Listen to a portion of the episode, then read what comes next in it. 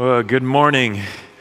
Um, it's good to good to see you. Um, thanks for for having me. If you don't have any clue who I am, then you are probably better off. Um, uh, you don't need to, but uh, we just had the privilege of being on staff here for a few years, uh, a few years ago, and so it's just always a little bit like coming home here when we're here. So thank you so much for, for just the opportunity to be here with you this morning. Um, and then thank you also just for the the prayers. Um, I have now landed at a, a church in Prescott, Arizona called Heights Church, and so, the last couple of weeks have been a difficult one as we have kind of been on the front lines of walking through uh, our community uh, with, with a really tragic situation as those 19 Granite Mountain hotshot firefighters lost their lives and so much devastation uh, from the fire in Yarnell. It's just been one of the most tiring, exhausting, emotionally draining couple of weeks, and,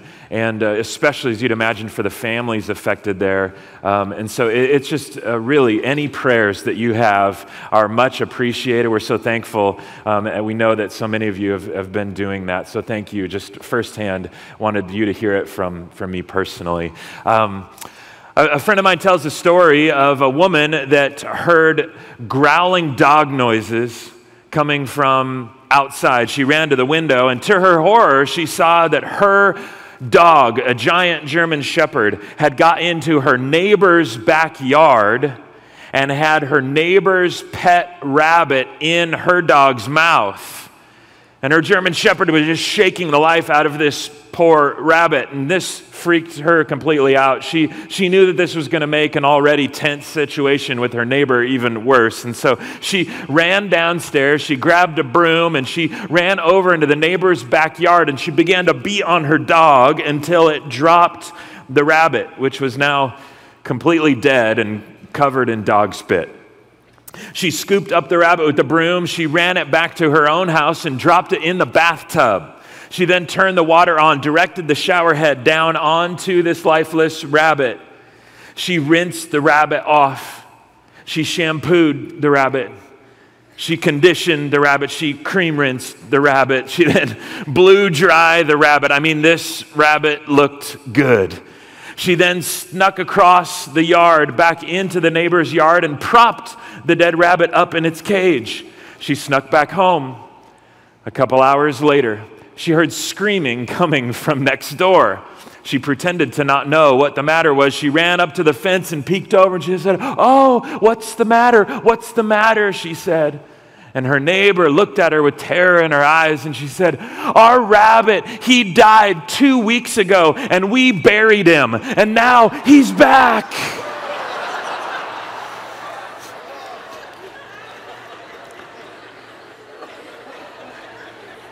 Life was never meant to be lived like some fluffed up rabbit.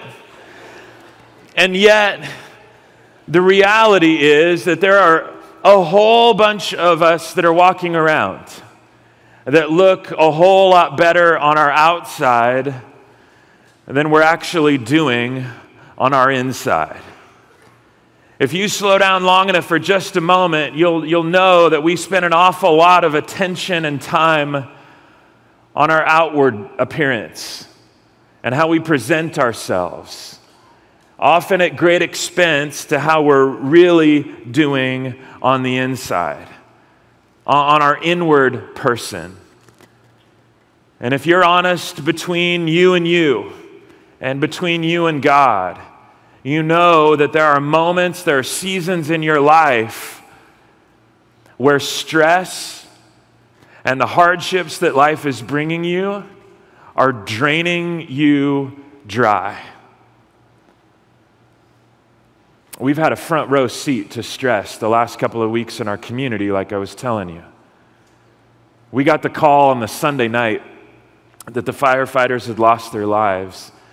And they asked a handful of the pastors from our church to come down and meet at the local middle school because they were going to be gathering the family members of these fallen hotshots to notify them about their loss. And they wanted us there just to be a comfort and to pray with these people, to cry with these people. I, I got to tell you, I have never been through anything like that in my life. I've lost friends, I've lost loved ones. I've been a part of many funeral services, but the volume of this was more than I, I could handle. And to sit in a room with all these family members being notified about what had just taken place, I sat with a 20 something year old young woman who was eight months pregnant and found out that she had just lost her husband. And that wasn't the only case. I mean, there were so many little children left behind. And there were parents showing up, finding out about what had just happened to their son. The, the, the, the emotional pain and all, it was just overwhelming. But just to sit there and kind of come alongside and just try to be there with these people was all that we could do. We began to rally the community in the next 24 hours, and several thousand people met at the local high school just a couple nights later for this amazing evening at a public high school where 7,000 people from the community came out and surrounded 120 of the family members and began to pray for them. This outpouring of comfort was just overwhelming, and yet it's still in the midst of these awful circumstances. We've tried to walk well with the firefighters and the first responders that have given so much of themselves in these last several weeks and minister to them as they're hurting. We walked through a whole bunch this last week of the memorials and the graveside ceremonies for all 19 of these firefighters. Six of the 19 firefighters went to our church. One of them had actually been the junior high director just a few years back. And to watch it just hit home and these ripple effects carry over in the lives of these families, that was painful enough. But to know that the Yarnell community had been wiped out by this fire, the average annual income in the city of Yarnell is only $16,000 per year. And so the poverty that's in that area, they don't have any of the resources to counter what's just taken place. And so now we're partnering with the Billy Graham Rapid Response Team and Samaritan's Purse to go mobilize 40 to 50 volunteers a day, every day, for the next 45 days to be a part of disaster relief there in that community. People are coming from all over. People are coming out of the woodwork in our own church and our own community, and yet the stress is just overwhelming. And I got to tell you firsthand, I don't have what it takes to get through this. I, don't have what it takes to get through the, the emotional expenditure. I don't have all the answers in moments like these. No, nobody does. I don't know what stress that you walk into the room with this morning, whether it has to do with marital issues or work issues or unemployment issues or financial issues. Maybe it's issues with your kids. Maybe it's issues with your friends. We all come in with a certain amount of stress. And situations like we've just walked through just become so painfully obvious to me that I don't have what it takes to pull this off. And it really doesn't matter how physically strong you are.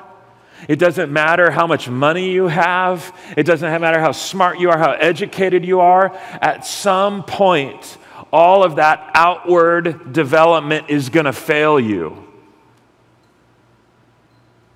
And if you're in the midst of a really deep valley right now, well, you know exactly what I'm talking about. If you've just come out of a really difficult season, you know what I'm talking about. If you're in a really good season right now, well, just wait. It's not going to be good forever. That's the roller coaster of life, right? But I have been so overwhelmed with the reality that, that I, I tend to focus so much on the outward and, and miss what God's wanting to do in strengthening the inward me, my soul and my spirit. And so I'm leaning into the hope of this passage out of the book of Second Corinthians. And if you have your Bible this morning, if you wouldn't mind opening up to that passage, Second Corinthians chapter 4. If you're not real familiar, go to the end of your Bible and work back to the left and you hit this book of Second Corinthians, chapter 4, look at verse 16. Paul that wrote this letter to the church in Corinth, trying to encourage the believers there. He's just reiterated how much Jesus has done for them. And in light of that, he says in verse 16, Therefore, we do not lose heart. Though outwardly we are wasting away, yet inwardly we are being renewed day by day. For our light and momentary troubles are achieving for us an eternal glory that far outweighs them all. So, we fix our eyes not on what is seen, but on what is unseen. Since what is seen is temporary, but what is unseen is eternal. Now, in general, I feel like in our culture, in our society, in our day and age, in general, we tend to focus way more on the seen, on the outward, and on the temporary, the here and now, than we do on the unseen, on the inward, and on the eternal. It's just the normal default for us to focus way more on what we can see and touch, on the outward appearance of things, and the here and now, than we do on the, the unseen, on the inward, on the soul, on the heart, on the spirit. There's probably a million reasons for that. It's a lot harder to address something that you can't really see. It's easier to create these facades and these false fronts to mask what's really going on on the, on the inside. I also believe that there isn't much applause there's just not much applause for someone that's just got a really strong heart or a really strong character. Well, we'll sing high praises and applaud people all day long for the way that they look or the talents or gifts that they've got, the abilities that they've got. If they got the right looks and the right friends and the right material possessions, we applaud that all day long. But when it comes to someone that has just really opened themselves up to the God of the universe and said, Make my inward person, my heart, my soul, my spirit, as strong as, as it should be, God. Well, that doesn't garner a lot of value or applause. And so, we often don't give it a whole lot of attention. We'll spend an awful lot of time just avoiding difficult circumstances instead of pressing deeper into Jesus in the middle of our difficult circumstances. We, we just assume just avoid them altogether. Or when we come to reality that we can't avoid those situations, we'll spend a lot of time masking the emptiness that we really feel inside. If you slow down long enough just to ask yourself the question, how, am I really doing inside this morning? You may look fantastic this morning. But if you slow down long enough, just again, between you and you and you and God, and go, if I'm honest with myself, how's my heart doing? How's my soul doing? How's my spirit? How's my inward person doing? If you just slow down long enough, it, it can be painful if you haven't thought about that in a while. And if you haven't thought about it in a while, there's a high likelihood that you could be feeling darn near bankrupt in your inward person. And yet, that's the real source of strength for you to make it through these trials and these hardships that, that come your way. It has way more to do with your heart than your brain or your physical muscle. It has way more to do with what God's able to do in strengthening your spirit and your soul. Because stress is just a huge part of life. And yet, Paul, that wrote the, the words that we just read, he was totally familiar with stress. You know, in our culture, we've got all sorts of graphs and measurements about stress. You can take all sorts of tests, or you can go see and talk to people, and they will try to figure out how stressful your life is right now and how in danger you are of certain things. They'll give point values to certain amounts of stress in your life. If you've lost a spouse or a child or a loved one, well, there's 100 points. If you've gone through a divorce, then there's 80 points. If you've just bought a house or you just got a new job or there's some relational tension, it's this amount of points, this amount of points. And they total up the points and they go, Whoa, if you're over 200 or whatever it is, then you, you need to really watch out because you're in danger of a heart attack or emotional breakdown or whatever. It's just kind of our human way of trying to minimize what's going on in our lives, but you, can't always control what's going on in your life, right? You can't control the volume of, of things that come your way. Some things are in your control, some things are a result of your choices, but a whole lot of things you're not in control of at all. And Paul was one of those guys that had experienced an awful lot of stress. If you flip, flip just a couple chapters to the right, 2 Corinthians chapter 11, look at what Paul describes about his stressful life. Paul runs us through what he's been through here, starting at verse 24 of chapter 11. He says, Five times I received from the Jews the 40 lashes minus one. Three times I was beaten with rods. Once I was pelted with stones. Three times I was shipwrecked. I spent a night and a day in the open sea. I have been constantly on the move. I have been in danger from rivers in danger from bandits, in danger from my fellow Jews, in danger from Gentiles, in danger in the city, in danger in the country, in danger at sea, and in danger from false believers. I have labored and toiled and have often gone without sleep. I have known hunger and thirst, and I've often gone without food. I have been cold and naked. Besides everything else, I face daily the pressure of my concern for all the churches. And that was no small stress there. Here's a guy, Paul, that was very aware of the, the stress that life could bring. And honestly, that list, compared to our list, I mean, that, that he's experienced things that most of us will never, ever have to experience, and over and over and over and over again. I hesitate to even think of what his point value would have added up to. And yet, Paul was able to kind of navigate through and figure out how to not cave in, not collapse, not suffer emotional breakdown or, or all of the physical stressors that come with these sorts of situations.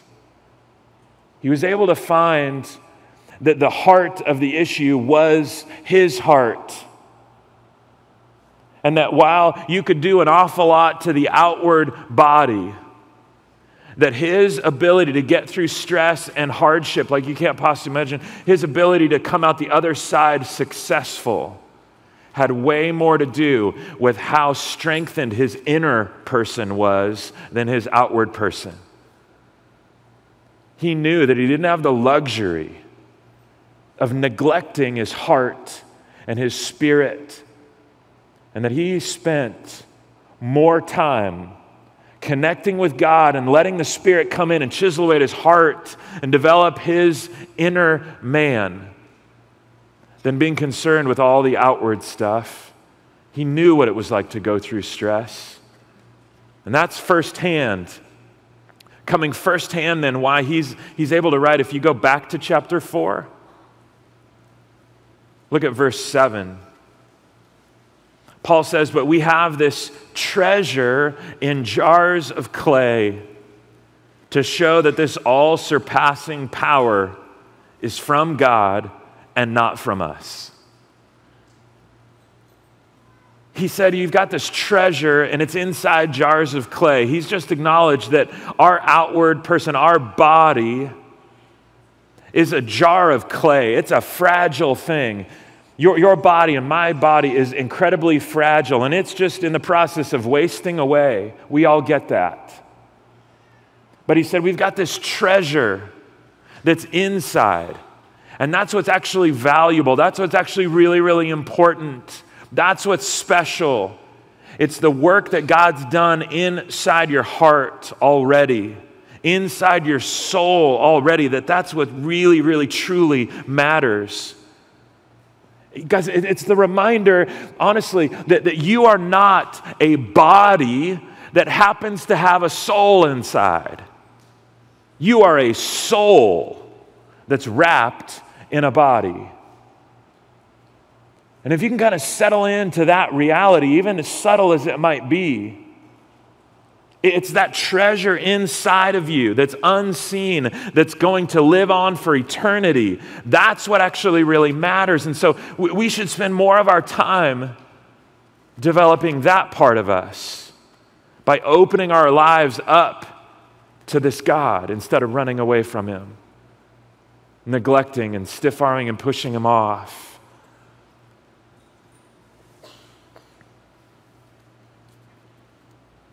I love that he goes on here. Verse 8, he just says, you know this stress deal, the hardships of life, they're really inevitable. Verse 8, we are hard pressed on every side, but not crushed, perplexed, but not in despair, persecuted, but not abandoned, struck down, but not destroyed because of the reality of, of what God is doing on the inside, what He desires to do on the inside, that's going to press on for eternity. He's got you. And so, like, worst case scenario, these trials, these hardships, this stress, it might eclipse your body, but it can never eclipse your soul. That, that should be a huge opportunity for rejoicing and celebration. To know that, that what's inside is the most important, it's the most precious, it's the thing God's most concerned with. And, and the worst case is that you can get hammered on the outside and broken down and beat up. It may even lead to death. But He can strengthen you. He can strengthen you now and He can protect your heart now and your inner person now if you let Him. And He's, always, he's promised to protect your inner person going forward for all eternity. He's got you. What's in here is way more important than what's outside. As human beings, we do tend to focus on the outward. First Samuel reminds us of that. God says that in 1 Samuel. Man looks at the outward appearance, but God looks at the heart. I'm so thankful for that. I'm so thankful that God doesn't judge me by my outward appearance. Look at me. I look like Howie Mandel and Voldemort had a baby. This is, this is not happening. this is the best I got. I'm so glad that God could kind of pierce through and look in and catch what's going on here. He knows that it's a disaster most days. And yet he loves this. And he loves to get in here and strengthen here and work on here. He hates when it gets hardened, he hates when it gets cold. He loves when it gets tender and soft and opened up. And so, for us to get to where Paul is at, that regardless of the life circumstances and the stressors and all of that, to emerge, to get to the end of your days and say, I've fought the good fight and I've finished the race. That we didn't collapse, cave in, give up, walk away. It has way more to do with making like a radical, bold commitment to allowing God to develop your inner person, to focus there more than how much you're developing the outward, whether it's physical appearance, muscular health, there's value for that for sure. Take care of yourself physically. Education, that's fantastic. Do it. But don't neglect your heart. Don't neglect what God wants to do in your inward person because that's where the real strength lies in your ability to make it through each day, much less when stuff gets difficult. That's the key. On the Sunday night that we got the call to go down to the middle school, and the family began to show up, and they began to be notified. There was a young woman, early 20s, that goes to our church who had just lost her husband. And she loves Jesus with all you've got, and her husband loved Jesus with all he had. But when she got the news, this petite, beautiful, soft hearted, little 20 year old woman just collapsed in the parking lot. And she couldn't even catch her breath. An uncontrollable sobbing followed and wailing. And people just dropped down around her. There was nothing that you could do, just, just be there. And for the next two hours, that's basically the way that she was. That's the way everybody was for the next two hours. But in this young woman's life, about a half hour after that went by, and a half after that went by, and five hours into this thing, and the room is still filled with wailing and crying and hurting. And I looked over and I saw this new widow that had been a collapsed heap mess on the floor, she now was standing up. Tears were still coming down her face, but she had a smile on her face, and she is walking around the entire room to all the other widows, and all the other moms, and all the other dads, and all the other kids. And she's giving them hugs, and she's extending hope, and she's bringing words of comfort. She had just experienced the same loss as all the other hurting people in the room. And it wasn't that she was ignoring that or shoving it aside. She's still hurting and grieving deeply. But her ability to physically get up and begin to minister to other people in the room, how in the world do you do that? Unless her inner person had been so strengthened by her relationship with God. And we knew that that was the case. There were so many people that had testified to that. And it was now that inner strength there that allowed her to get up off the floor and take a breath to get it through the, the rest of that evening, much less like extend comfort and hope and kindness to all the others that had gone through the same loss that she had. And she's continuing to do that. There's a hope there. There's a strength there that's untouchable. Yeah, she had been struck down, but she wasn't destroyed. And the only reason was because of the strength that God had given her as she had opened her heart and her spirit and her soul up long before that event ever happened. And the strength of God was now just literally overflowing out of her and spilling into the lives of everybody in that room. It was as if Jesus were working that room that evening. And I believe that that's what was taking place. And that's why I cling to this passage. That's why I don't lose heart, and I don't want you to in the midst of whatever it is that you're going through. You don't need to lose heart. You need to open your heart. And you need to guard your heart in the way that Scripture talks about. And when it says that in Proverbs 4, it means to guard your heart by retaining the words of Scripture, the wisdom of Scripture, retaining that relationship with Jesus. How do you strengthen your inner person? First, you get honest before your God and say, I don't think I'm doing very well, Lord. I need your strength. I'm a mess. How do you strengthen your inner person? You dive into His Word. You're praying constantly. This is a good starting place when you gather here. It's a good place to strengthen your soul. But you can do that all week long. As you continue to walk in small groups or relationship with other people, you get a mentor, a discipler.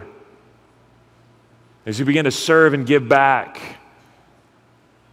as you press deep into a relationship with Jesus, He'll be so quick to strengthen your soul and renew you day by day, regardless of what comes. Take advantage of it. It's your only hope. And we've budgeted some time in this morning together to give you a chance to let God strengthen your inner person. to let God strengthen your spirit and your soul and your heart, we're going to take communion together. And this is a really special time. It's an important time that as, as you have time to just reflect right where you're at in your seat, the elements will be passed to you. And these elements represent the body of Jesus. The night that he was betrayed, he, he took bread and he broke it and he gave it to his disciples and he said, This bread represents my body, which is going to be broken for you. Then he passed drink around. and He said, This, this cup represents the new covenant in my blood that's going to be shed for you. Whenever you eat it and drink it, remember me. You remember the sacrifice that he gave. Remember the reality that Jesus even knew stress, he knew brokenness, he knew exhaustion, but he also knew where his real strength came from. And while we kind of hold these elements that you'll hold here in just a moment, they're a reminder of what your relationship with Jesus, it came at a cost. It came at a cost of a Savior that knows what it's like to be you, and yet voluntarily chose to go to the cross for you so that he could repair a damaged relationship between you and God, damaged by sin. And if you put your faith and trust in Jesus, that he's faithful, forgive you of your sin, and start a whole new life for you. He can begin to renew your heart e- even now. And for some of you, that might be for the first time. This morning, you just come to the end of yourself and you go, I'm totally empty inside. I got nothing. Well, God's got His love for you and His forgiveness for you and His mercy for you. He can begin to restore your soul even now if you call out to Him. The rest of you that already have a relationship with Jesus, maybe this is just an important time to allow Him to strengthen you as He reminds you again of who He is and what He's done for you. May you slow down long enough just to get honest before God and invite Him. Invite Him to do some work on your heart and strengthen your soul and your spirit.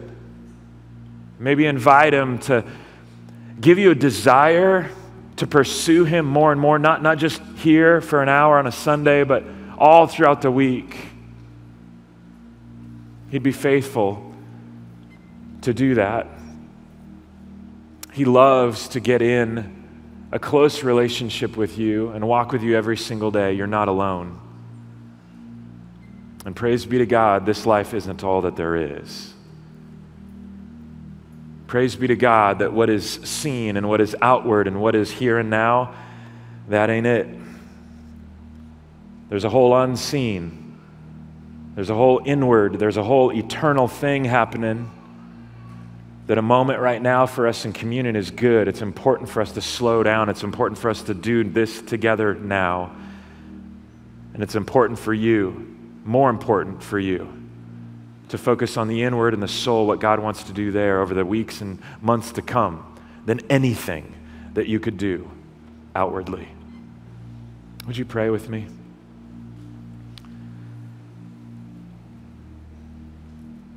Gracious Heavenly Father, just thank you so much for your, your love and your closeness. I thank you that this life isn't all that there is. God, forgive me for times where I'm just running totally independent of you. Forgive me for the times where I feel like I can do life on my own. Forgive me for the times where I focus too much on the outward appearance of things, even my physical body, my mental preparedness, and really at the neglect of my soul care, the growth and development of my spirit that only comes as I just get honest with you on a consistent basis and let your word into my heart and my mind and not run from difficult things, but press harder and harder into you. I confess that this morning. I haven't been doing that as much as I should. And when life's got tough this last month, I can, I can see it and I can feel it. God, would you just flood into the hearts and minds of these brothers and sisters that I've got in this room? Would you strengthen their inner person right now? Would you do something in their soul? Would you stir it up? Give them a heart for you. Would you soften their hearts? As we hold these elements, they remind us of the sacrifice of your son, Jesus. And we just slow down and reflect. Would we sense Jesus closer than our breath? Give us the breath that we need to make it through the rest of today. And we'll breathe more of you in tomorrow. Thank you for loving us.